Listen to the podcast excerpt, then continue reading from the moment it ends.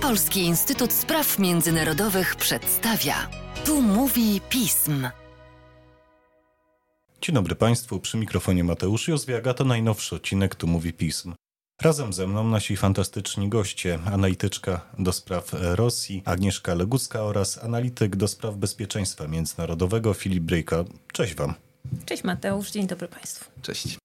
Szanowni Państwo, tematem naszego dzisiejszego podcastu są echa buntu Prigozina, tego rajdu grupy Wagnera na Moskwę, który nie miał swojego finału, aczkolwiek konsekwencje tych działań odbijają się i oddziałują na nas do dzisiaj i zapewne przez najbliższe miesiące oddziaływać będą.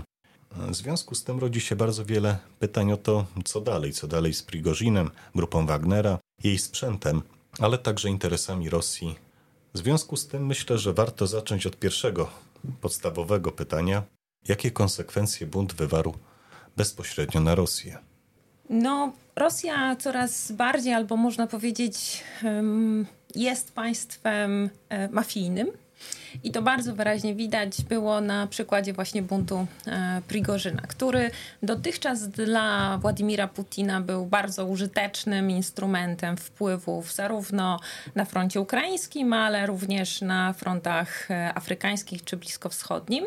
No i e, można powiedzieć, że jego um, narzędzie się zbuntowało i postanowiło um, zawojować o większy obszar wpływów, albo przynajmniej przynajmniej e, podważyć system, który, którym rządzi Władimir Putin albo na którego czele stoi jako Al Capone. E, I w momencie, kiedy ten system, który opiera się na strachu, wewnątrz polityki, ale też na zewnątrz, szantażując nas bronią nuklearną, ale prowadząc agresywną wojnę wo wobec e, Ukrainy, e, pokaza ten bunt pokazał, że ten system się chwieje, to znaczy, że ten system nie jest tak bardzo silny, no bo właśnie ten strach e, zawitał w oczach samego głównodowodzącego, czyli Władimira Putina. I teraz y, mamy taką sytuację trochę dziwną, bo oczekiwalibyśmy od tego systemu bardzo takich ostrych reakcji Władimira Putina, który niemalże jako boss powinien rozstrzelać samego Jewgenija Prigorzyna. To się nie dzieje. Dlaczego? No dlatego właśnie, że system jest y, z jednej strony słaby, a sam Władimir Putin zamiast y, takich środków represyjnych działa na zasadzie trochę skalpela. Jest jest powolne czyszczenie albo dochodzenie, kto stał za Jewgenijem Prigorzynem, a sam Jewgenij Prigorzyn jest, no trudno powiedzieć gdzie. Na razie to jeszcze, to jeszcze dochodzi do, do nas w takiej mgle wojny, nie do końca wiemy, czy jest w samej Rosji, ale biorąc pod uwagę taki pryzmat państwa mafijnego, mamy do czynienia z podziałem stref, które będą e, pod kontrolą samego Władimira Putina. I o jakich strefach mówimy? No właśnie, ponieważ Jewgenij Prygorzyn dotychczas zarabiał w takiej, znaczy działał w szarej strefie, ale zarabiał na kontraktach państwowych. Głównie jeżeli chodzi o sferę, nie wiem, militarną, to oczywiście grupa Wagnera, to ale o tym sobie za chwilę porozmawiamy, ale też medialne um, imperium, można było tak powiedzieć, ale tak mm, to tak e, z grubsza, bo tutaj możemy nazwać jakieś 400 różnych obiektów medialnych, farmy troli, mm, ale też e, taka najbardziej znana agencja Ria Fan oraz wielu blogerów, e, którzy działają w Rosji, poza Rosją, również ingerowali w różne procesy polityczne w, w, na świecie. No i mamy to, co można by było nazwać tak, e, jednym słowem, nacjonalizację, czyli wchodzenie państwa w tę szarą strefę kontroli nad, przejmowania kontroli nad tym, co posiadał Jewgeni Prigorzyn, jeżeli chodzi o sferę medialną. Również jego biznesy, mm, takie gastronomiczne także są zawieszone i też tutaj przejmowane, przejmowane są przez bardziej zaufanych ludzi. Czy dałoby Putina. się to w ogóle przeanalizować pod względem wartości no tych wszystkich elementów? to jest dość ciekawe, dlatego że w momencie, kiedy działał Prigorzyn w tej szarej strefie, to oczywiście nie wiedzieliśmy, jakie to są konkretne dane, ale w momencie, kiedy Putin uznał, że to już jest sfera, w którą państwo chce wejść i że bardzo dobrze zdaje sobie sprawę e, z tej odpowiedzialności, chce przejąć nad tym kontrolę jako państwo, jako przede wszystkim Ministerstwo Obrony Narodowej, to podał sumę mm, tutaj e, taką, że e, w rok e, z rosyjskiego budżetu i rosyjskiego budżetu Ministerstwa Obrony na wypłaty dla bojowników, najemników grupy Wagnera przeznaczono 1 miliard dolarów. To jest bardzo duża suma pieniędzy właśnie z tych kontraktów państwowych. I teraz co ma miejsce, to to, co Prigorzyn zarobił, jakby jak go odetną od państwowych kontraktów w Rosji, także tak jak będzie działała, grup, działała kiedyś grupa Wagnera w Ukrainie, to tutaj będzie łatwiej do przejęcia. Ale już afrykańskie interesy, czy bliskowschodnie, tutaj tę strukturę moim zdaniem Prigorzyn zbudował na tyle autonomicznie, że będzie o wiele trudniej przejąć państwu rosyjskiemu te właśnie przyczółki. Ale tutaj odwołuję do tekstu, z którym napisa który napisaliśmy z Jędrzejem Czerepem warto, warto śledzić również te koleje, bo o wiele trudniej będzie wejść tam państwu rosyjskiemu niż e, to ma miejsce, nie wiem, w Rosji czy w Ukrainie. Zdecydowanie polecamy. A tymczasem jeszcze chciałbym zapytać Ciebie, Filipie, skoro już zwracamy się w stronę zagranicy, to co zostało z potencjału grupy Wagnera na Ukrainie i jaki jest jej dalszy los? Oficjalnie grupa Wagnera nie prowadzi e, działań wojennych na, e, na Ukrainie i proces wycofywania się tej formacji e, z tego teatru operacyjnego rozpoczął się na długo przed tą zbrojną rebelią i buntem Prigozina, a mianowicie po zajęciu Bachmutu przez Wagnerowców 21 maja. Wówczas Prigozin pod naciskiem Ministerstwa Obrony Federacji Rosyjskiej zdecydował się rozpocząć proces wycofywania swoich najemników e, z linii frontu. Do końca e, maja mieli oni opuścić Ukrainę i przegrupować się i być dedykowanych do, do innego rodzaju zadań. Natomiast kolejne decyzje na szczeblu Ministerstwa Obrony związane z podporządkowaniem wszystkich formacji ochotniczych i e, tak zwanych e, półprywatnych e, firm e, wojskowych miały e, z dniem 1 lipca przejść pod kontrolę e, Ministerstwa Obrony. Co Czy właśnie... tak się stało? Czy wszyscy żołnierze grupy Wagnera i poszczególne oddziały przeszły na stronę wojsk? No, przez długi czas właśnie Jewgeni Prigorzin odmawiał podporządkowania swojej formacji Ministerstwu Obrony pod naporem e, najprawdopodobniej e, środowiska związanego z prezydentem Władimirem Putinem e, w taki dosyć demonstracyjny, a wręcz groteskowy sposób dostarczył, dostarczył podpisany kontrakt do Ministerstwa Obrony, który jednak nie został przyjęty przez pracownicę administracyjną. To zostało przedstawione w serwisie Telegram w kanałach kontrolowanych przez podmioty powiązane z Prigozinem. Natomiast e, później mieliśmy oczywiście całą odsłonę związaną z e, tą rebelią, e, z marszem na Moskwę, której celem miało być odsunięcie generała Siergieja Szojgu ze stanowiska ministra obrony.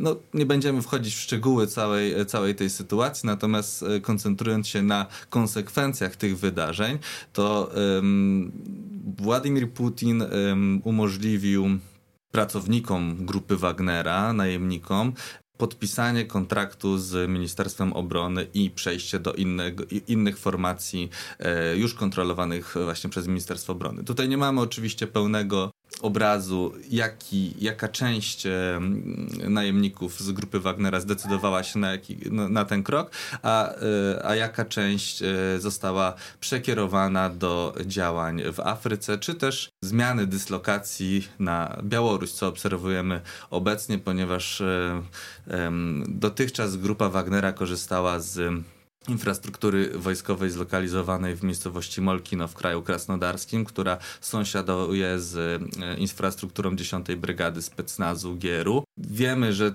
ta infrastruktura do końca tego miesiąca zostanie w pełni e, zlikwidowana, oczyszczona z przedstawicieli grupy e, Wagnera, którzy obecnie od 11 lipca są przerzucani do obozu wojskowego, namiotowego, powstającego w tak naprawdę ostatnich dniach, bo proces ten zaczął się 27 czerwca, więc cztery dni po Marszu Sprawiedliwości, e, tak zwanym. Ten obóz ma miejsce, y, mieści się w miejscowości Cel y, koło Osiepowicz w obwodzie mohyleńskim na Białorusi. Może on łącznie pomieścić około 8 tysięcy osób. Y, na chwilę obecną mamy informację, że na Białoruś dotarło 6 konwojów z najemnikami z grupy Wagnera. Szacuje się, że może być to nawet do 2000 osób, które mają pełnić oficjalnie e, rolę instruktorów szkolących e, białoruską obronę terytorialną, a także e, formacje specjalnego przeznaczenia, siły specjalne Ministerstwa Spraw Wewnętrznych. Zanim jeszcze przejdziemy do, do Białorusi, bo to jest bardzo ważny temat, to warto też nadmienić o tym, że jest rywalizacja o schedy po grupie Wagnera z Ukrainy, bo z jednej strony to są najemnicy, a z drugiej strony jeszcze sprzęt wojskowy, który po sobie pozostawili. I teraz wszedł do Dumy projekt, który mówi o tym, że Gwardia Narodowa będzie mogła dysponować sprzętem, ciężkim sprzętem, no bo Zołotow, czyli szef kierujący Gwardią Narodową, e, no właśnie sobie chciałby przejąć ten sprzęt ciężki od e, Wagnerowców. No ale już widać, że są dementi tego, tej decyzji, że to wcale nie będzie tak wyglądało, więc widać rywalizację między strukturami siłowymi a tymi strukturami wewnętrznymi, no bo na to, na ten konsek ciekawy mm, i owocny, że tak powiem, to już Ministerstwo Obrony rosyjskie też sobie tutaj smaczek robi. No nie da się ukryć, to łakomy kąsek. Szanowni Państwo, musimy pamiętać o tym, że rzecz jasna w ramach ciężkiego sprzętu w grupie Wagnera były to nie tylko e, czołgi, transportery, ale również e, przecież artyleria. Sprzęt, który jest bardzo potrzebny Rosji do prowadzenia działań wojennych na Ukrainie. Ale teraz faktycznie przejdźmy już w stronę Białorusi. I zastanówmy się nad tym, jak przeniesienie tych dwóch tysięcy doświadczonych y, najemników, którzy, no właśnie, to doświadczenie zdobywali nie tylko na Ukrainie, ale i wśród państw afrykańskich, jak ono może wpłynąć na architekturę bezpieczeństwa w Europie Środkowej i Wschodniej. A cóż, te pytanie wraca do nas jak bumerang, zwłaszcza po szczycie NATO w Wilnie. Przede wszystkim bym tutaj podkreślił, że grupa Wagnera już na obecnym etapie jest wykorzystywana przez e, Federację Rosyjską i Białoruś e, e, w ramach działań informacyjno-psychologicznych skierowanych przeciwko państwom NATO. Obecność grupy Wagnera na Białorusi w mojej ocenie nie była planowana i tak naprawdę jest skutkiem ubocznym wydarzeń z 23 na 24 czerwca tego roku i jest próbą takiego wyjścia z twarzą przez Kreml i polubownego e, załatwienia sprawy z samą formacją, Jewgenijem Prigorzynem e, i alternatywnego wykorzystania tej grupy w ramach celów polityki zagranicznej Rosji. Tak jak wspomniałem, oficjalnym zadaniem Wagnerowców jest pełnienie roli instruktorów e, i, i z całą pewnością Będą oni szkolić, co już mogliśmy zobaczyć na filmach propagandowych e, białoruskiej e, telewizji. Będą szkolić e, obronę terytorialną, być może inne formacje, być może również osoby mobilizowane w Rosji. Białoruś od dłuższego czasu jest wykorzystywane właśnie jako zaplecze szkoleniowe dla, dla nowo powołanych rekrutów. Natomiast z naszej perspektywy polskiej, litewskiej, łotewskiej z całą pewnością istnieje zwiększone ryzyko e, tego, że grupa Wagnera będzie wykorzystywana do destabilizowania naszej granicy z Białorusią, e, na przykład poprzez e, przerzut nielegalnych migrantów z Afryki. Tutaj doskonale wiemy, jakimi zasobami, aktywami grupa Wagnera i podmioty powiązane z Jewgenijem Prigorzynem w Afryce dysponują.